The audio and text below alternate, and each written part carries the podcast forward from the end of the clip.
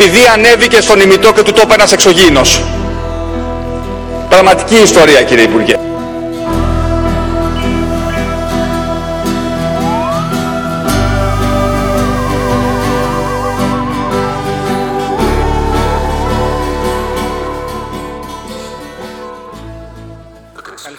Φίλες και φίλοι σε άλλο ένα επεισόδιο του Conspiracy Club. Γεια σου Καλώς Τιμό. ήρθατε και από μένα, Γεια σου Γιώργο. Τι κάνεις, πώς είσαι; Καλά, μια χαρά. Εδώ συνεχίζουμε να προσπαθούμε να αντέξουμε μέσα στα σπίτια μας κλεισμένοι. Ελπίζουμε σιγά σιγά να ξεκινήσουμε να βγαίνουμε προς τα έξω και όλα να πάνε καλά. Εσύ πώς είσαι; Καλά είμαι κι εγώ. Υπο- Υποφέρω από φρικτούς εφιάλτες, αλλά θα μου περάσει. Ε, εντάξει, τι να κάνεις. Αυτά έχει η ζωή. Ο εγκλισμός και η απομόνωση. Είναι, ναι, είναι μια περίεργη φάση για όλους μας. Σήμερα, Γιώργο, δεν έχουμε καλεσμένο. Ε, Όχι, αυτό θα έλεγα κι εγώ, Δήμο μου. Είμαστε οι δυο μας, όπως παλαιά. Είμαστε οι δυο μας και πάλι και σήμερα έχω φέρει εγώ ένα θέμα να μιλήσουμε. Κάτι καλό.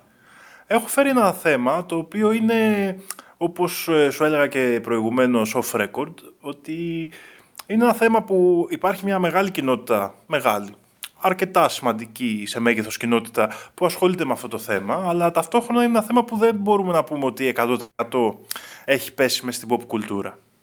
Μάλιστα. Για πάμε να δούμε. Η... Θα ξεκινήσω ως εξής. Η... η κοινότητα που ασχολείται έχει να κάνει με την κοινότητα των ε, ραδιοραστεχνών και με αυτούς που ασχολούνται με το να ακούνε περίεργες εκπομπές μέσα στα ραδιοκύματα. Και Εκπομπές, Γιώργο. έτσι, τύπου rogue εκπομπές, ξέρω εγώ, την, την πετάχτηκε και εκεί στο αυτές, βρει. αλλά γενικά υπάρχει μια μεγάλη κοινότητα ανθρώπων που ασχολούνται με τα ραδιοσύματα και δεν είναι καθόλου νέα, Γιώργο. Μάλιστα. Υπάρχει από όταν ο Μάξουελ ε, ανακάλυψε τα ηλεκτρομαγνητικά κύματα και μετά ο Μαρκόνι έφτιαξε τον πρώτο τρόπο να εκπέμπουμε σε αυτά, σχεδόν κατευθείαν αν- αναπτύχθηκαν κοινότητες χομπίστες που να παίζουν τα ραδιοκύματα, να προσπαθούν να στείλουν και να λάβουν σήματα μεταξύ τους και από τότε σχεδόν, και μιλάμε από το 1920, αλλά περισσότερο στο 1940, αυτοί οι άνθρωποι ανακάλυψαν κάποιες περίεργες εκπομπές, Μάλιστα. οι οποίες, για να αποκαλύψουμε και το θέμα μας πλέον, συνήθως στον κόσμο αποκαλούνται number stations, δηλαδή σταθμοί με αριθμούς, Οκ. και είναι αυτό που λέει το όνομά τους. Είναι κάποιος που διαβάζει νούμερα και τα εκπέμπει συνήθως στα βραχέα, όπως λέμε, στα short waves και έχουν και κάποια, ας πούμε, μικρά, ξέρεις, ε, intros και outros και το ζήτημα με, αυτά τα, με αυτούς τους σταθμούς που εκπέμπουν αυτά τα νούμερα είναι το γιατί και γιατί σ- υπάρχει μια τόσο μεγάλη ιστορία σε αυτό. Το 1920, βέβαια η μεγάλη έκρηξη είναι μετά το Δεύτερο Παγκόσμιο και στις αρχές του ψυχρού πολέμου, μέχρι και σήμερα και συνεχίζεται να εκπέμπουν πολύ ακόμα. Μα- Να ρωτήσω κάτι, γιατί εγώ δεν είμαι πολύ σχετικός με αυτά. Εσύ ασχολείσαι λίγο με τα αεραστεχνικά ε, ραδιόφωνα, ας πούμε, και τα σχετικά. Ε, όταν λες number stations, τι, ας πούμε, ξεκινάει η εκπομπή αυτή, την πιάνεις εσύ στα βραχαία, παίζεις μια μουσικούλα και μετά είναι ένας τύπος και λέει 0, 2, 5, 8, 8, 9 κτλ. Ακριβώς Γιώργο. Είναι κάποιος δηλαδή και Και- διαβάζει νούμερα. Είτε κάποιος είτε κάποια ηχογράφηση. Γιατί συνήθως ε, οι σταθμοί αυτοί ε, ακολουθούνται και από ρομποτικές φωνές, τα οποία μπορεί να είναι είτε μηχανές που παράγουν ήχο, είτε μια ηχογράφηση που έχει διαβάσει τα 10 ψηφία και τα βάζουν σε επανάληψη ανάλογα με το πώς θέλουν.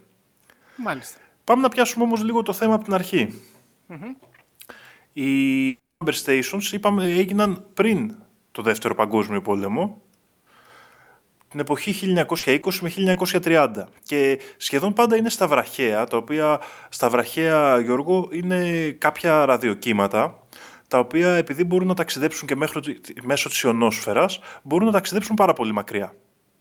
Μάλιστα. Η έκρηξη λοιπόν και τότε που άρχισε και εντατικά κόσμος να διαβάζει για... και να ακούει και να μελετάει number station και να προσπαθεί να τα εντοπίσει από πού εκπέμπονται αυτά τα σήματα, είναι στην αρχή του ψυχρού πολέμου.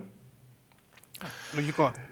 Υπάρχουν πάρα πολλοί σταθμοί οι οποίοι εκπέμπουν από τότε μέχρι και σήμερα. Σε συγκεκριμένες συχνότητες και με το ίδιο ακριβώς ε, στυλ. Οι, ερευ... οι ερευνητές, ας τους πούμε έτσι, που τα μελετούν, τους έχουν δώσει διάφορα ωραία ονόματα, όπως Nancy Adam Susan, όπως The Lincolnshire Poacher, The Swedish Rhapsody, The Gong Station κλπ. Αυτά συνήθως και σχεδόν πάντα, μάλλον, έχουν να κάνουν με τα διάφορα ηχητικά που ακούγονται. Το The Lincolnshire Poacher είχε, είναι ένα τραγούδι αυτό αγγλικό και το intro του, ας πούμε, ήταν οι τέσσερις στίχοι από αυτό το τραγούδι. Μάλιστα. Παρ' όλα αυτά, όλοι ακολουθούν αυτή τη δοκιμασμένη συνταγή να διαβάζουν νούμερα, το οποίο είναι σε διάφορες γλώσσες και η κύρια, μάλλον η κύρια παραγωγή τέτοιων σημάτων μπορούμε να πούμε ότι γίνεται στην Ανατολική Ευρώπη. Ρωσία, Τσεχία, χωρίς βέβαια να μένουν πίσω Αγγλία, Αμερική, ε, λατινικές χώρες ε, και άλλες. Εμείς εδώ Γενικά- Γενικά... θα πάμε. Ε, ελληνικό number station, Γιώργο, σε σήμα δεν έχω εντοπίσει εγώ. Είχα εντοπίσει όμως ένα site κάποια στιγμή, το οποίο έμοιαζε με number station και, δεν, και ήταν στα ελληνικά. Μάλιστα. Διαβάζω εδώ, με συγχωρείς που θα σε διακόψω, ότι το Lincolnshire Poacher ε, εκπέμπονταν από την Αγγλία, αν δεν κάνω λάθος, και Ναι, ναι. αργότερα ε, παρατηρήθηκε ότι άρχισε να εκπέμπεται από την Κύπρο. Ναι, είχαν, το είχαν εντοπίσει σε ένα, σε ένα ε, σε στρατόπεδο της ε, RAF ε, στην Κύπρο, δηλαδή σε αγγλικό στρατόπεδο. Α, οκ, εντάξει, έχει νόημα. Γι' αυτό και φημολογείται ότι είναι της MI6 ε, το Lincolnshire Poacher, αλλά πάμε πρώτα λίγο στη θεωρία για να δούμε. Ναι. Η θεωρία λοιπόν λέει, και όχι μόνο η θεωρία όπως θα δούμε παρακάτω, ότι αυτές οι εκπομπές χρησιμοποιούνται για να μεταφέρουν μηνύματα σε κατασκόπους. Πάμε λοιπόν να δούμε πώς στέκει αυτό. Αρχικά, ε, τα βραχαία, όπως είπαμε, μπορούν να ταξιδεύουν πολύ μακριά και παλιότερα ήταν και ιδιαίτερα δημοφιλή, δηλαδή τα AM ραδιόφωνα και αυτά εξέπεμπαν στα βραχαία. Οπότε μπορούσες με ένα απλό ραδιοφωνάκι να συγχρονιστείς και να ακούσεις number stations. Η θεωρία λοιπόν είναι ότι μεταφέρουν μέσω αυτών των αριθμών κάποιους κώδικες, τα οποία ο, έχοντας προσυμφωνημένο ας πούμε έναν τρόπο κρυπτογράφησης, παράδειγμα χάρη με ένα βιβλίο, εγώ ακούω τα νούμερα 5, 4, 2, 6 και ξέρω ότι πρέπει να πάω στην πέμπτη σελίδα, στην τέταρτη παράγραφο, στην τρίτη σειρά και στην έκτη λέξη, παραδείγματος χάρη. Ένα Ωραία. book cipher όπως λέγεται. Ναι, ναι. Ή με έναν άλλο τρόπο, με one-time pads. Υπάρχουν διάφοροι τρόποι που μπορείς να στείλεις μηνύματα με αυτούς τους κρυπτογραφημένους τρόπους. Και με αυτόν τον τρόπο υποτίθεται ότι στέλνονταν μηνύματα κατασκόπων και ότι γι' αυτό υπάρχει και η έκρηξη στους, ε, με- σ- κατά την εποχή του ε, ψυχρού πολέμου, που ήταν ας πούμε η, η εποχή που είναι και πιο άμεσα δεμένη νομίζω και στο μυαλό μας με την κατασκοπία κλπ. Ε, ναι, προφανώς. Λοιπόν, άλλες ε, θεωρίες έχουν να κάνουν με συγκεκριμένους σταθμούς, οπότε θα αρχίσω ε, με κάποιες πιο συγκεκριμένες περιπτώσεις. Υπάρχει μια πολύ περίεργη περίπτωση τέτοιου σταθμού, που δεν είναι ακριβώς number station, είναι η αλήθεια, αλλά μπαίνει στην ευρύτερη κατηγορία. Υπάρχει ένας σταθμός στη Ρωσία, The Buzzer την ονομάσει οι διάφοροι ερευνητές, και θα μιλήσουμε για ομάδες ερευνητών αργότερα. Οκ. Υπάρχει λοιπόν αυτή, αυτός ο σταθμός, ο οποίος εκπέμπει συνεχόμενα 24 ώρες το 24ωρο, εδώ και 50 χρόνια, έναν συνεχόμενο παλμό ακριβώς ίδιο, από τότε μέχρι σήμερα. Μάλιστα. Πολύ σπάνια διακόπτεται αυτός ο παλμός και ακούγονται κάποιες λέξεις στα ρώσικα, οι οποίες είναι και λίγο άκυρες. Παραδείγματος χάρη αγρότης. Γεια σας, πορτοκάλι ή κάτι τέτοιο. Ωραία. Η θεωρία λοιπόν ε, για αυτό το σταθμό, ή μάλλον πριν περάσω στη θεωρία, κάποιοι άνθρωποι κατάφεραν και με τριγωνισμό κεραιών και άλλες διάφορες μεθόδους προσπάθησαν να βρουν από πού εκπέμπεται το σήμα. Και αυτό έγινε σχετικά πρόσφατα, το 2010. Και αυτό που ανακάλυψαν είναι μια εγκαταλειμμένη πολεμική βάση στη Μόσχα και άλλη μία αργότερα στην Αγία Πετρούπολη. Οι βάσεις αυτές είναι τελείως εγκαταλειμμένες και είναι σχεδόν σίγουρο ότι εκπέμπεται από εκεί αυτό το σήμα. Μάλιστα. Η θεωρία λοιπόν γι' αυτό σχετίζεται με μια άλλη θεωρία συνωμοσία, ένα δοτικό πρόγραμμα της Σοβιετικής Ένωσης, το οποίο λέγεται Perimeter, περίμετρος δηλαδή. Υποτίθεται λοιπόν ότι αυτό το στρατιωτικό πρόγραμμα αφορά τον πυρηνικό πόλεμο και ότι, παραδείγματος χάρη, είναι συνδεδεμένος αυτός ο σταθμός με κάποιες μηχανές εκτόξευσης, ας πούμε, πυρηνικών όπλων. Και αν σταματήσει να εκπέμπει, θα γίνει. Ουσιαστικά υποτίθεται ότι θα έχει δει ότι έγινε πυρηνική επίθεση στη Ρωσία. Και τότε, όπως είχε πει και ο πρόεδρος Πούτιν αρκετά πρόσφατα, ότι αν γίνει πυρηνική επίθεση στη Ρωσία δεν θα μείνει κανένας. Ωραίος, ψύχρεμος. Ναι, ε, αυτό είναι πραγματική δήλωση του Πούτιν, μπορεί να την παραφράζω λίγο τώρα. Αλλά ουσιαστικά αυτό που εννοούσε είναι ότι υπάρχουν τα οποία αν επιτεθεί κάποιος με πυρηνικά στη Ρωσία, τότε αυτή είναι επίθεση πίσω. Και πολλοί θεωρούν ότι αυτός ο σταθμός, καθώς και οι αδελφοί σταθμοί του, που είναι ο Squeaky Wheel και ο The Peep, ο Squeaky Wheel λέγεται έτσι γιατί όντως η συχνότητα που εξέπεμπε μοιάζει σαν ρόδα που τρίζει. Μάλιστα. Λοιπόν, υποτίθεται ότι είναι συνδεδεμένη με αυτό το μυστικό πρόγραμμα αντεπίθεσης, ας πούμε, σε ποινική επίθεση στη Ρωσία. Okay. Λοιπόν, το ενδιαφέρον με όλους αυτούς τους σταθμούς, σε άλλες ιστορίες που θα δούμε, είναι ότι ενώ λειτουργούν πειρατικά, γιατί όπως ξέρεις Γιώργο, για να εκπέμψω εγώ ένα ραδιοσύμα πρέπει να έχω άδεια. Ναι, βέβαια. Αυτοί οι σταθμοί δεν έχουν πουθενά κατοχυρωμένη άδεια. Είναι πειρατικοί. Όμως, για πες. Ε, το θέμα είναι ότι νομίζω ότι μπορείς να εκπέμψεις και χωρίς άδεια σε συγκεκριμένες συχνότητες. Με κάποιο τρόπο το συγκεκριμένο τέλος πάντων. Υπάρχουν ε, άδειες για ραδιοραστέχνες, mm-hmm. στις οποίες όντως υπάρχουν κάποιες συχνότητες μέσα στις οποίες μπορείς να εκπέμψεις, αλλά πρέπει να είσαι δηλωμένος ραδιοραστέχνη. Δεν okay. μπορείς δηλαδή τυχαία να εκπέμψεις εκεί, ακόμα και αν έχεις τις γνώσεις. Ναι, okay. Το ζήτημα είναι ότι επειδή η διαφορά είναι μεγάλη με τα number stations και τους πειρατικούς σταθμούς, είναι ότι η πειρατική σταθμή συνήθως είναι ένας πτυρικά ή μεγαλύτερος, πιτσερικά στην ψυχή τέλος πάντων, ο οποίος εκπέμπει μουσική στις 3 ώρα τη νύχτα. Και όλο αυτό το πράγμα είναι πειραματικό. Δεν έχει ούτε τις τέλειες γνώσεις, ούτε τη συχνότητα, ούτε τη διάρκεια. Η διαφορά η μεγάλη εδώ είναι ότι τα number stations φαίνεται και είναι σχεδόν σίγουρο και κάπως επιβεβαιωμένο σε μερικές φορές ότι λειτουργούν με κρατικό τρόπο, με κρατική παρέμβαση. Παρόλο που κατά όλες τις άλλες όψεις είναι πειρατική σταθμή. Μάλιστα. Γιατί το ισχυρίζονται αυτό αυτοί που μελετάνε αυτά τα ζητήματα; Το ισχυρίζονται γιατί λειτουργούν κάποιοι από αυτούς για πάρα πολλά χρόνια εκπέμπουν από πομπούς πάρα πολύ μεγάλης ισχύως και πάρα πολύ μακριά και ταυτόχρονα έχουν πολύ συγκεκριμένη και επαγγελματική συχνότητα. Συχνότητα εννοώ στο πόσο συχνά γίνονται οι εκπομπές. Γιατί μερικοί δεν εκπέμπουν όλη την ώρα, αλλά μπορεί να εκπέμπουν, ας πούμε, για τρεις ώρες ανά δύο εβδομάδες. Οκ. Ε, να ρωτήσω κάτι τώρα εγώ πάλι. Ναι, ναι. Που, που και δεν είμαι ειδικός. Εγώ μπορώ να έχω με κάποιο τρόπο προγραμματίσει να εκπέμπεται αυτόματα η εκπομπή που θέλω να έχω; Κοίτα Γιώργο, στο έτος 2020 πάρα πολύ εύκολα. Παλιότερα, παλιότερα μας απασχολεί. Αλλά στο 1950 όχι ιδιαίτερα εύκολα. Δηλαδή θα έπρεπε να υπήρχαν χειριστές που το έκαναν αυτό ή κάποιο πολύ σύνθετο πρόγραμμα νομίζω προσωπικά το θεωρώ δύσκολο. Okay. Με όσες γνώσεις μπορώ να έχω. Μάλιστα. Η πρώτη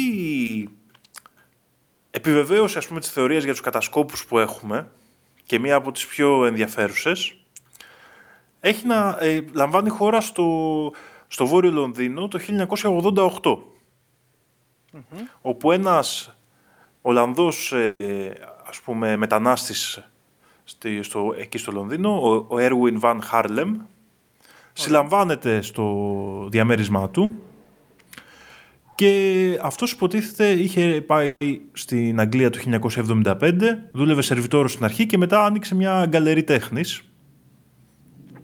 Στην πραγματικότητα όμως ο Χάρλεμ δεν ήταν ούτε έμπορος τέχνης, αλλά ούτε καν Ολλανδός. Δεν είχε πάει καν ποτέ στην Ολλανδία. Okay.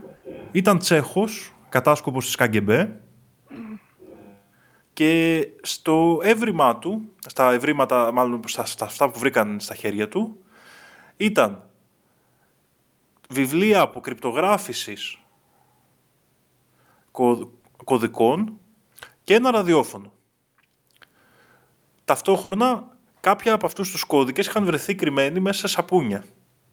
Σε σαπούνια. Ναι, ναι. Στην κατοχή του πάλι μιλάμε. Ναι.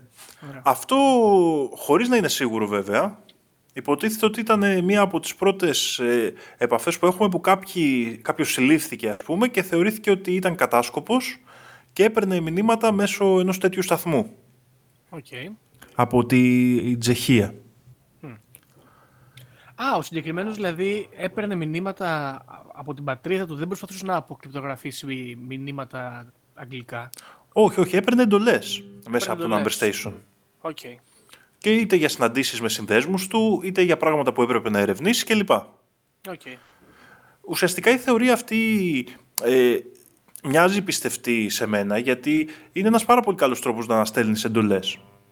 Πρώτα απ' όλα εκπέμπεις κάτι, το οποίο με το σωστό τρόπο είναι πάρα πολύ δύσκολο να αποκρυπτογραφηθεί και επίσης ο, ο κατάσκοπός σου, ακόμα και αν βρεθεί με ένα ραδιόφωνο, ειδικά εκείνης της εποχής που μπορούσε να πιάνει τα βραχαία, απλά έχει ένα ραδιόφωνο μαζί του. Δεν έχει κάποιο ειδικό εξοπλισμό, κάποιο ασύρματο ή κάποιο άλλο σύστημα το οποίο να είναι λίγο πιο ύποπτο, ας πούμε.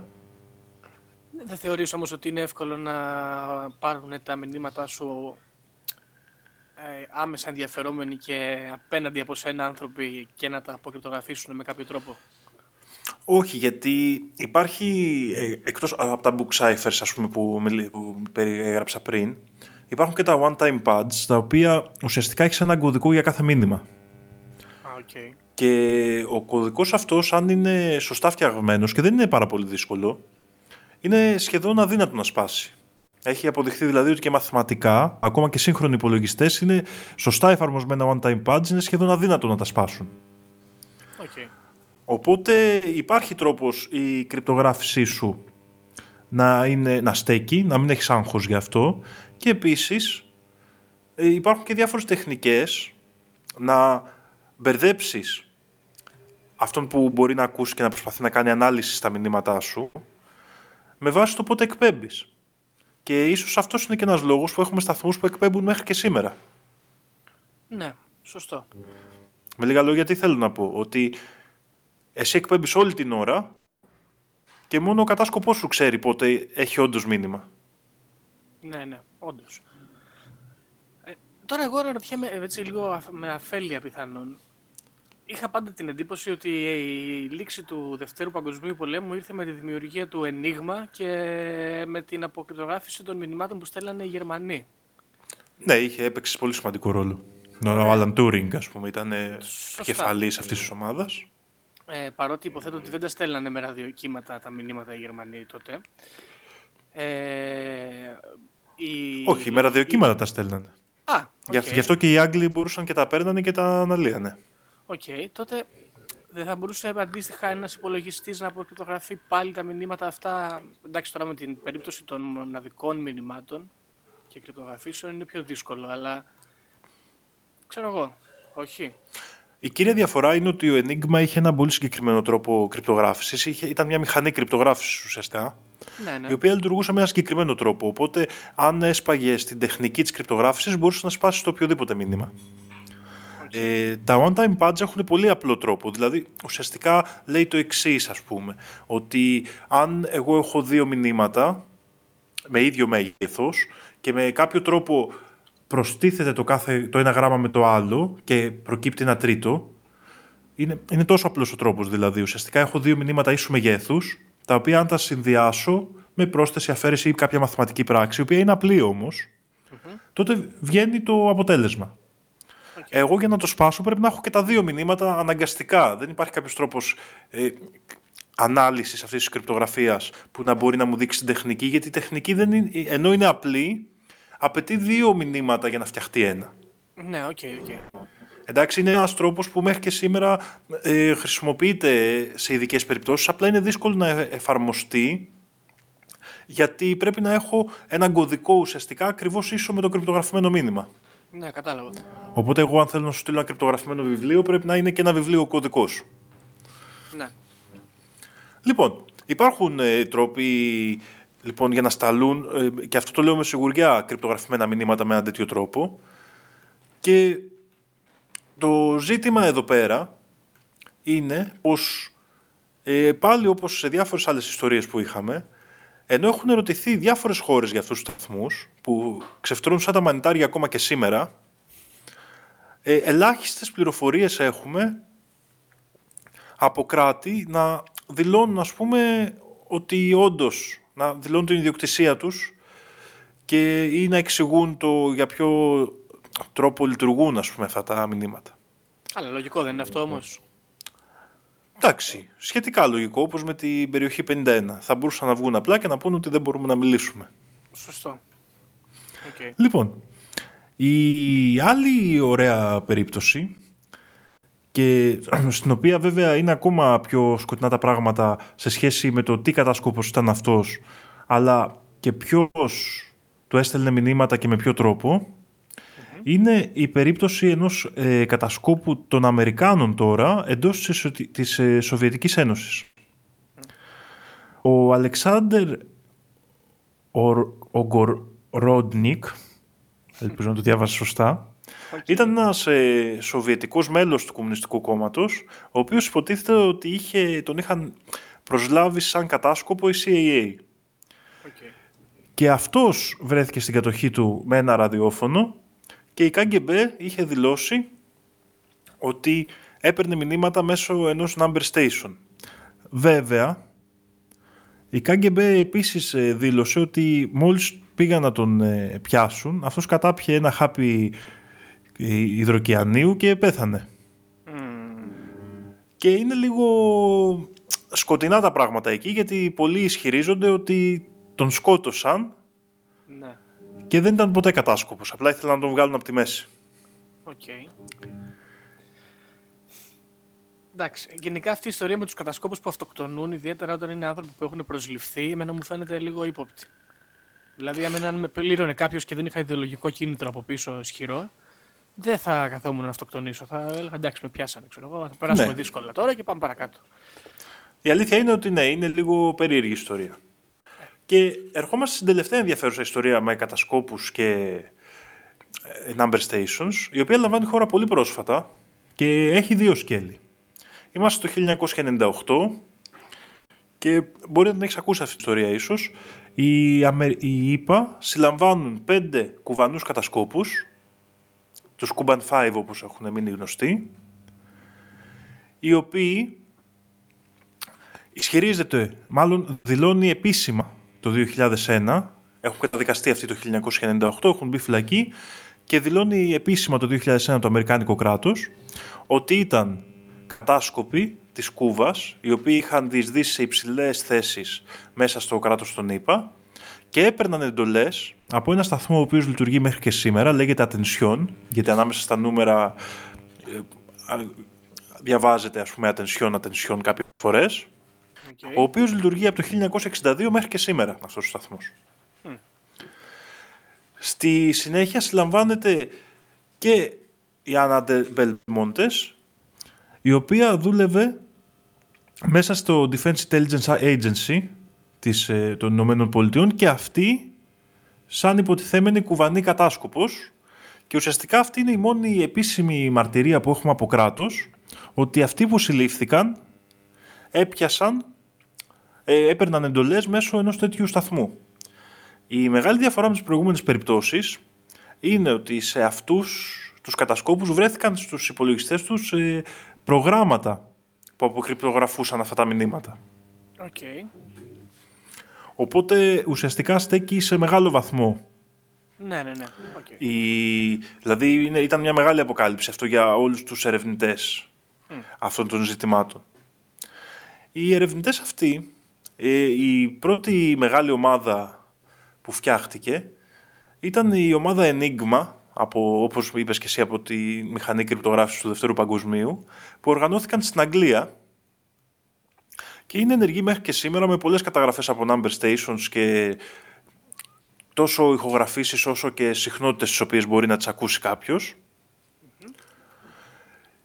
Και ε, μια, ένα μεγάλο μέρος της δουλειάς τους είναι να βρουν ε, το, τα σημεία εκπομπής ας πούμε, αυτών των σταθμών και ήταν οι άνθρωποι που όπως είπες και πριν είχαν βρει το Lincolnshire Poacher και είχαν εντοπίσει τη μεταφορά του στην Κύπρο. Τώρα, υπάρχει λοιπόν όπως είπαμε η θεωρία των κατασκόπων η οποία μοιάζει και αρκετά πιστευτή. Ναι, δεν Άλλοι λένε πως ε, χρησιμοποιείται από διάφορες μυστήριες ομάδες για να επικοινωνήσουν μεταξύ τους, όπως ε, εμπόρους ναρκωτικών και διάφορες άλλες ας πούμε μυστήριες ομάδες. Υπάρχουν και οι πιο τρελές θεωρίες, όπως το ότι αυτά είναι μηνύματα μέσα από το τρίγωνο των Βερμούδων, όπως ότι αυτά είναι συστήματα για να γίνονται διάφορες έρευνες, όπως το ότι είναι και ε, πειράματα, παραδείγματος χάρη, για προσπάθεια, ας πούμε, χρήσης των ε, ραδιοκυμάτων για διάφορους σκοπούς ελέγχου των πληθυσμών ή διάφορες τέτοιες ε, περίεργες θεωρίες. Απονηρό αυτό, ωραίο. Μια ενδιαφέρουσα θεωρία που ε, αφορά βέβαια και θέμα που θα ήθελα να το δούμε σε άλλο επεισόδιο λέει ότι αυτή η σταθμή είναι μηνύματα ελέγχου για ανθρώπους που ελέγχονται μέσα των προγραμμάτων MK Ultra και MK Monarch. Δεν ξέρω αν έχεις ακούσει αυτά τα προγράμματα, ναι, Γιώργο. Ναι, ναι, βεβαίως.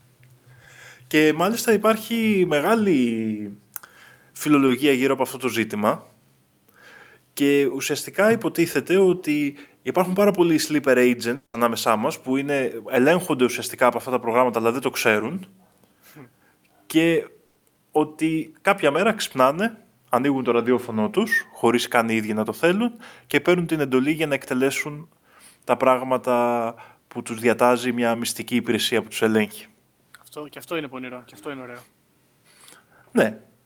Υπάρχουν λοιπόν διάφορες τέτοιες ε, ωραίες ιστορίες και υπάρχουν και πάρα πολλές περιπτώσεις, αλλά δεν θα ήθελα να κουράσω. Θα βάλω στα links από το ε, διάφορες ε, άλλες περιπτώσεις, όπως ε, με τον... Ε, με το Yosemite Sam, που ήταν ένας σταθμός στην Αμερική που μόλις βρήκαν κάποιο που εκπέμπεται σταμάτησε. Mm. Και διάφορες άλλες περίεργες, ε, περίεργα happenings, αλλά γενικά καταλαβαίνω ότι η ιστορία αυτού του θέματος είναι περισσότερο κινείται προς το μυστήριο παρά στη συνωμοσία. Ναι, εντάξει. Οκ. Βέβαια, εδώ έχουμε πάλι το κράτος να αρνείται πράγματα, οπότε... Ακριβώς. Ε, εδώ, Γιώργο, θα ήθελα να προσθέσω ότι μία από τις ελάχιστες αναφορές που έχουμε από κράτος σε ε, number station είναι από το κράτος της Τσεχίας, το οποίο όταν ε, και μετά το διαχωρισμό του από Τσεχοσλοβακία και αυτά και την άνοιξη της Πράγας και όλες αυτές τις ιστορίες, δηλαδή μετά την πάυση της επιρροής ας πούμε, της Σοβιετικής Ένωσης πάνω τους, δήλωσε ότι βρέθηκαν, μάλλον δήλωσε σε κάποιον ραδιοραστέχνη ερευνητή που ρώτησε το κράτος, είναι περίεργο αυτό. Δηλαδή έστειλε κάποιος από την Αγγλία, από την ομάδα Enigma μάλιστα που ανέφερα πριν, ένα γράμμα στο οποίο ρωτούσε για ένα σταθμό στην Τσεχία. Και είπαν ότι ναι, αυτός ο σταθμός λειτουργούσε ή είχε να κάνει ας πούμε, με την επιρροή μας στη Σοβιετική Ένωση. Okay. Αυτές δηλαδή λοιπόν μία αναφορά του Cuban 5 από, τη, από το κράτος των ΗΠΑ και αυτή από την Τσεχοσλοβακία είναι οι κύριες αναφορές που έχουμε για, το, για δύο συγκεκριμένους σταθμούς βέβαια, όχι για όλους, που τους συνδέουν με την κατασκοπία και, την, και μυστικά μηνύματα. Μάλιστα, έχουμε λοιπόν μια παραδοχή εδώ. Έχουμε λοιπόν κάποιες παραδοχές. Φτιάχνει και ένα δεδικασμένο, θα έλεγε κάποιος. Ναι. Τα ζητήματα όμως εδώ, Γιώργο, είναι ότι γιατί εκπέμπουν για τόσο πολλά χρόνια και ποιοι είναι οι άνθρωποι που τους ακούνε σήμερα. Ναι, όντως. Ε, Κοίταξε να δεις τώρα τι γίνεται. Έχω κάποιες σημειώσεις εδώ από αυτά που έλεγες. Παραδείγματος χάρη, στο... στη θεωρία που λέει ότι αυτή η σταθμή, η Ρώσικη παραδείγματος χάρη, είναι συνδεδεμένη με τα πυρηνικά συστήματα της Ρωσίας και άμα γίνει πόλεμος και σταματήσουν να εκπέμπουν θα τους τιμωρήσουμε και θα τους βομβαρδίσουμε κι εμείς αυτομάτως. Ε, μου κάνει λίγο το ασύμφορο θα το πω. Δηλαδή... Ακραίο, ναι, αλλά Ακραίο, ουσιαστικά... Ρε, δηλαδή, άμα εγώ... γίνει λάθος, άμα γίνει σεισμός, τι θα γίνει; Ναι, ουσιαστικά όμως εγώ αυτό το, το συνδέω και με τις ε, δηλώσεις του Πούτιν, οι οποίες ουσιαστικά έλεγαν αυτό το πράγμα. Ναι, εντάξει, το καταλαβαίνω ότι άμα κάποιος σου επιτεθεί με πυρηνικά, εσύ θα, θα, θα κάνεις αντίπεινα. Αλλά ειδικά τώρα που ο Πούτιν, μάλλον στην περίοδο που ο Πούτιν κυβερνάει, έχουν mm τρόπους να ξέρουν ότι έρχεται ένας πύραυλος. Ακόμα και αν είναι πολύ αργά, ρε παιδί μου, γι' αυτό. Ναι, εννοείται. Και να μπορούν να αντιδράσουν, ρε παιδάκι μου. Οπότε δεν νομίζω ότι θα έβαζε σε ένα, σε ένα ραδιόφωνο τις τύχη του πλανήτη. Ξέρω εγώ. Ωραίο δηλαδή είναι σαν ιδέα. Κατά κάποια έννοια. Αλλά δεν είναι λίγο ακραίο. Είναι, ναι. Αλλά ε, στη φιλολογία του πώς ήταν ο ψυχρός πόλεμος, ε, δεν, προσωπικά δεν θα το θεωρούσα ακραίο. Εγώ προσωπικά όμως. Εντάξει, ήταν λίγο, ήταν λίγο tense τα πράγματα. Ναι, ήταν αρκετά tense. Okay, okay, τώρα ποιος εκπέμπει και για ποιο λόγο. Έλα ντε, είναι περίεργη η ιστορία αυτή, πολύ περίεργη. Μία ιδέα που μου έρχεται στο μυαλό είναι ότι μπορεί παλαιότερα να είχαν χειριστές κάποια στιγμή να τους αντικαταστήσαν και να τα εγκαταλείψανε. Πώς σου φαίνεται; Θα μπορούσε, ναι. Θα μπορούσε με κάποιο τρόπο να ήταν προγραμματισμένες εκπομπές και να τα έχουν εγκαταλείψει. Και ειδικά, αν ε, δεις ε, τις φωτογραφίες από το σημείο που υποτίθεται ότι εκπέμπει το μπάζερ στη μοσχα πραγματικά μιλάμε για ένα εγκαταλειμμένο τοπίο. Ναι, υποθέτω κάπου το στην πουθενά, σε κάποιο ναι. δάσος, κάτι τέτοιο. Όχι, δεν είναι. Είναι σχετικά σε ένα μέρος της πόλης, ας πούμε. Α, το οποίο είναι εγκαταλειμμένα τα πάντα. Υπάρχουν κάποιες κεραίες και αυτά που. Οπότε φαίνεται ότι εκπέμπεται από εκεί. Υπάρχουν κάποιες κλειδωμένες και πόρτες, αλλά φαίνεται σαν να, έχει, να πατήσει άνθρωπος 30 χρόνια, ας πούμε. Ναι. Πολύ περίεργη ιστορία αυτή. Ωραία ιστορία, και, αλλά πολύ περίεργη, ρε δηλαδή... Ναι, είναι, είναι ένα μεγάλο μυστήριο γενικά.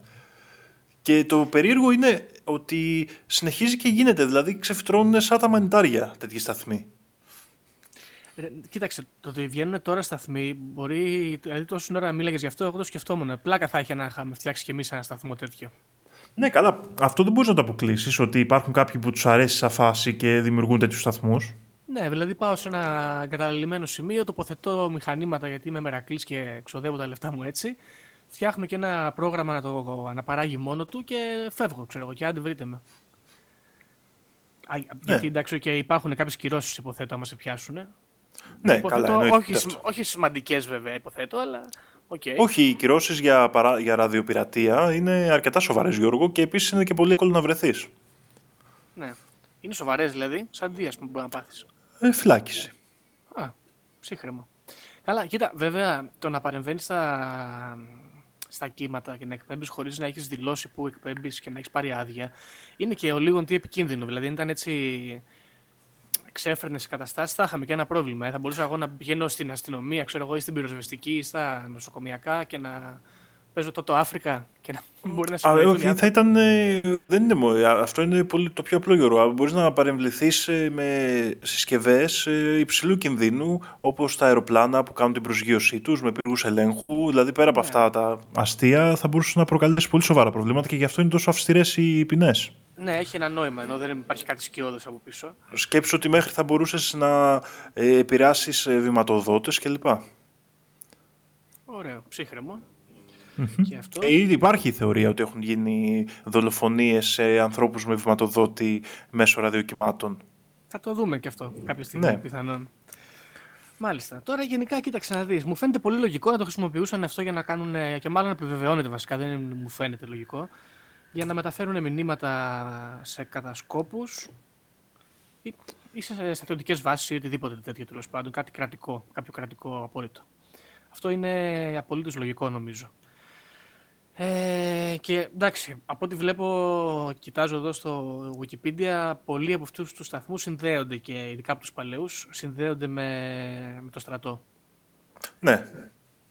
Οπότε έχει και αυτό ένα νόημα.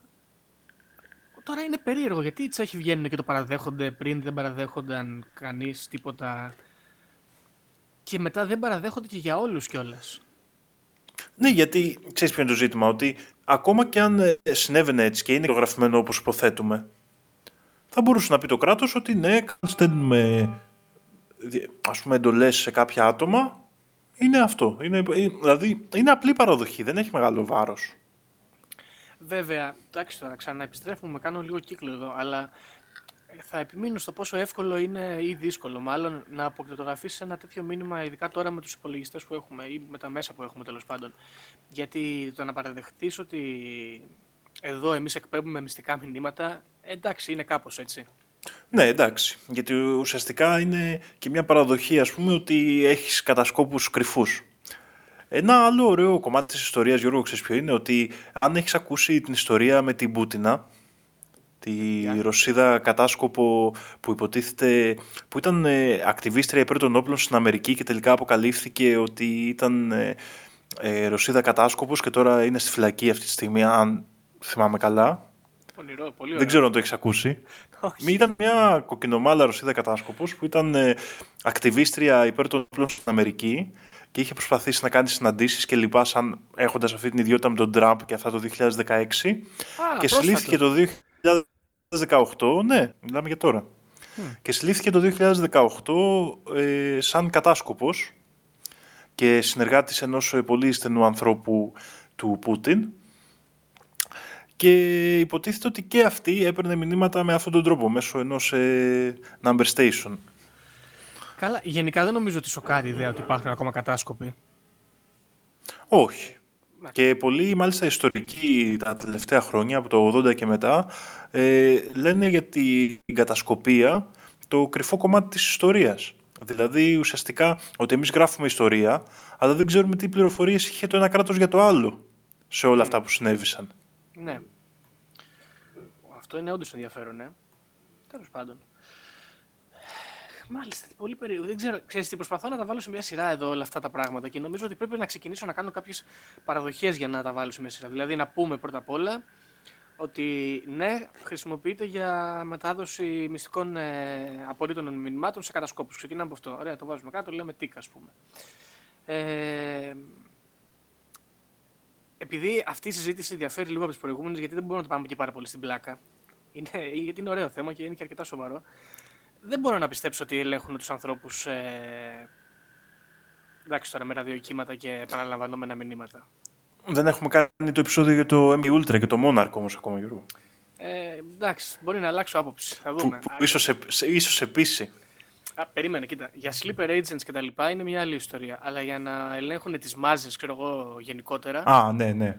Εντάξει, μου φαίνεται λίγο. Οκ. Λίγο κούκου, ας πούμε. Α, δεν το Completely κατάλαβα. Ναι, bananas. έτσι και εμένα λίγο, ναι, λίγο φόλα μου ακούγεται και εμένα αυτή η ιστορία.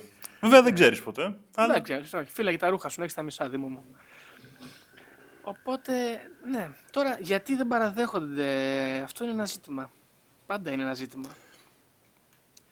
Μα, αρέ- ξέρεις, τι, στην αρχή όταν ξεκίνησες να τα- το αναλύσεις, μου, α- το μυαλό μου πήγε σε πιο παραφυσικά πράγματα, να σου πω την αλήθεια. Ναι, δεν μπορούν να αποκλειστούν. Απλά δεν, υ- δεν, βρει- δεν υπάρχει κάποια θεωρία πάνω σε αυτό το κομμάτι. Όχι, και αυτό ίσως αποδεικνύει ότι είναι και πιο πραγματικό το θέμα, ρε παιδάκι μου. Ότι είναι αρ- αρκετά χειροπιαστό, μάλλον. Ότι δεν έχουμε μπλέξει με, τρελ, με τρελιάριδες που σου λένε ότι είναι από άλλες διαστάσεις, ξέρω εγώ, κάτι τέτοιο. Κοίτα, υπάρχει μια ομάδα ανθρώπων που πιστεύει ότι αυτές οι, αυτά τα νούμερα είναι κάποια αποδόμηση των πραγμάτων που μπαίνουν στο τρίγωνο των Βερμούδων. Ε, Αποδόμηση, α- αυτό είναι μια completely bananas θεωρία. ναι, οκ. Τώρα, εδώ επίσης να πω ε, the, the Cuban 5, Cuban 5 ε, ή αλλιώς, έχουν και δεύτερο όνομα, το οποίο είναι εξίσου καλό, ε, Miami 5. Είναι πολύ ωραίο όνομα για Ναι, ναι. hip hop, ε, hip hop Latin γκρουπάκι. Αλλά εντάξει, ναι, οκ. Μάλιστα. Πω, πω, περίεργα πράγματα, ρε, my man. Τι να πω, ρε φίλε, δεν ξέρω, δεν ξέρω αλήθεια που να το πιάσουμε. Πιάσες πολύ απροετοίμαστο σε αυτό το επεισόδιο.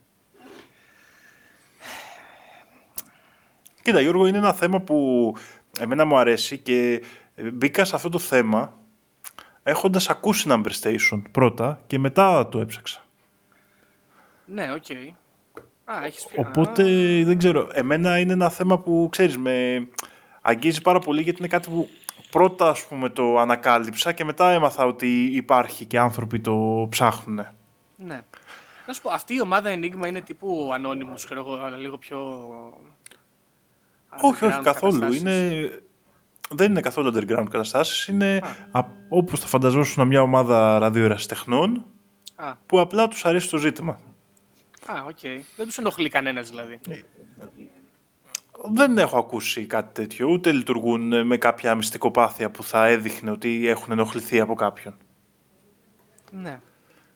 Θα το έκανε πιο ωραίο είναι η αλήθεια, αλλά ναι, Το, δεν έκανε, όχι, το κάνει πιο πραγματικό και αυτό πάλι. Ναι, είναι πιο... Είναι απ- απτό πράγμα, πολύ απτό πράγμα, με μια εξήγηση εν μέρει επιβεβαιωμένη για κάποιους σταθμούς τουλάχιστον. Ναι, οκ. Ε, από την άλλη, δεν ξέρεις τι μπορεί να κρύβεται εκεί μέσα. Εμένα αυτό είναι που μου αρέσει με αυτή την ιστορία. Ωραία, τι μπορεί να κρύβεται, ας πούμε; Δηλαδή, παραδείγματος χάρη, μπορεί αυτές οι εκπομπές, ε, ή μάλλον το κατασκοπικό κομμάτι από αυτ- σε αυτούς τους σταθμούς, να ξεκίνησε σαν αντιγραφή κάποιου άλλου πράγματος που δεν το ξέρουμε. Δηλαδή, να υπήρχαν σταθμοί number stations για κάποιο άλλο λόγο που δεν μπορούμε να διανοηθούμε και οι κατασκοπικοί σταθμοί να το αντέγραψαν, ας πούμε, για να δημιουργήσουν αυτή τη μυστικοπάθεια. Ε, αυτό τώρα είναι μια θεωρία δική μου που τη σκέφτηκα τώρα, αλλά ε, αυτό που θέλω να πω είναι ότι ή αν- το αντίστροφο μπορεί να συμβαίνει. Να λόγω του ότι χρησιμοποιείται για κατασκοπικούς ε, σκοπούς και έχει γίνει ψηλοαποδεκτό, υπάρχουν κάποια number stations που έχουν άλλους σκοπούς. Αυτό είναι ωραίο. Γιατί το ανάποδο είναι λίγο δύσκολο, μιας και οι πρώτοι number stations σκάσανε σχεδόν αμέσως με τη δημιουργία του ράδιου, από ό,τι κατάλαβα. Ναι, ναι. Και είναι πολύ περίεργο γιατί είναι ένα πράγμα που συνδέεται, δηλαδή πώς να το πω, πάει χέρι-χέρι με τα ραδιοκύματα. Ναι, εντάξει, Ξέρω λογικό εγώ- εδώ που τα λέμε όμως έτσι. Ναι, εντάξει, αλλά ε, ταυτόχρονα στην pop κουλτούρα έχει κάνει κάποιες ας πούμε εισαγωγές, αλλά δεν είναι και κάτι που το ακούς πάρα πολύ συχνά, ούτε στις ταινίες με κατασκόπους το έχεις συνέχεια και λοιπά. Ναι, όχι, όχι, ισχύει. Ε, νομίζω δύο παιχνίδια θυμάμαι, το, το Call of Duty το Black Ops που έχει ένα number station και λειτουργεί και το Fallout 4. Το ενδιαφέρον εδώ, Δήμο, είναι παίζεις Call of Duty. Τι έχεις πάθει; Όχι, απλά ψάχνοντας να δω που, που έχουν εμφανιστεί number stations στην pop κουλτούρα, έπεσα πάνω σε αυτά τα δύο παιχνίδια. Α, Αυτό θα ήταν completely bananas σαν πληροφορία. Μάλιστα, ωραία. Κοίτα, να σου πω κάτι. Εμένα αυτό ε, το όλο θέμα είναι λίγο πιο κοντά στο, στην ιστορία που μας έφερε ο Δημήτρης με το αυτοκίνητο. Ναι, Δηλαδή, ναι. Δεν, μου, δεν μου μοιάζει πάρα πολύ συνωμοσιολογικό. Ε, έχει έναν σοβαρό βαθμό μυστηρίου που την καλύπτει αυτή η ιστορία και ε, ε, ε, ας πούμε μου κάνει εντύπωση πώς δεν έχουν πάρει αυτό το πράγμα, αυτή την ιστορία όλοι και δεν έχουν κάνει τρελές συνωμοσίες γύρω της. Αλλά τρελές συνωμοσίες όμως. Ας πούμε, σήμερα το Ε, μεσημέρι που σκεφτόμουν ότι πρέπει να φτιάξουμε μια δικιά μας θεωρία συνωμοσία, θα είχε πλάκα, νομίζω ότι να, εδώ θα, την- εδώ θα πατήσουμε. Πιστεύω, Γιώργο, ότι ο κύριος λόγος είναι ότι οι άνθρωποι που ασχολούνται με αυτά συνήθως έχουν λίγο τετράγωνο μυαλό. Μμ. Δηλαδή, ξέρεις, είναι ραδιοραστέχνες, ασχολούνται με τη φυσική πολύ πρώτο χρόνο. Οπότε, οι άνθρωποι που τα βρήκαν αυτά τα πράγματα ε, είχαν μια προδιάθεση, ξέρεις, ε, λογική και θετική, ας την πούμε, ως προς την κατεύθυνσή της.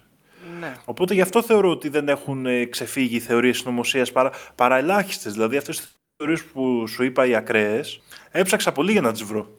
Μμ. Η όλη συζήτηση γίνεται πάνω στο ιστορικό κομμάτι και το κατασκοπικό και ε, τέτοιες ε, περιπτώσεις. Μάλιστα. Κοίτα, εντάξει, ε, βέβαια θα περίμενα πάνω σε αυτό το θέμα πάντα. Ε, επειδή υπάρχουν και άνθρωποι οι οποίοι φτιάχνουν θεωρίες συνωμοσίας και ασχολούνται με τις θεωρίες συνωμοσίας και όχι με, τα, με το αντικείμενο της θεωρίας συνωμοσίας, έχουν άλλο εφαλτήριο δηλαδή. Ε, α, πώς δεν το έχουν πιάσει αυτό; Τέλος πάντων, εντάξει, τα έχουμε πει, το έχουν πιάσει, αλλά πολύ λίγο. Εννοείς πώς δεν έχει συμπεριληφθεί, ας πούμε, σαν ε, κομμάτι ναι, ναι, ρε παιδί μου, αυτή ναι, η ναι, ναι. κατάσταση μέσα σε μια άλλη θεωρία συνωμοσία. Ναι. Ε, ένα τέτοιο έχει γίνει από Έλληνα συνωμοσιολόγο Α, μάλιστα. Ε, θ- και ε, αν θυμάσαι, είχα κάνει μια μικρή αναφορά κάποια στιγμή, όχι βέβαια στο podcast, για τη γεωμαντία και όλα λοιπά που ήταν μια ελληνική θεωρία Να, από τον μπράβο. εκδότη του περιοδικού Strange. Ναι. Και αυτός είχε συνδέσει τα number stations ε, με κομμάτια, ας πούμε, συνο... μιας περίεργης συνωμοσίας που ίσως τη συζητήσουμε κάποια φορά.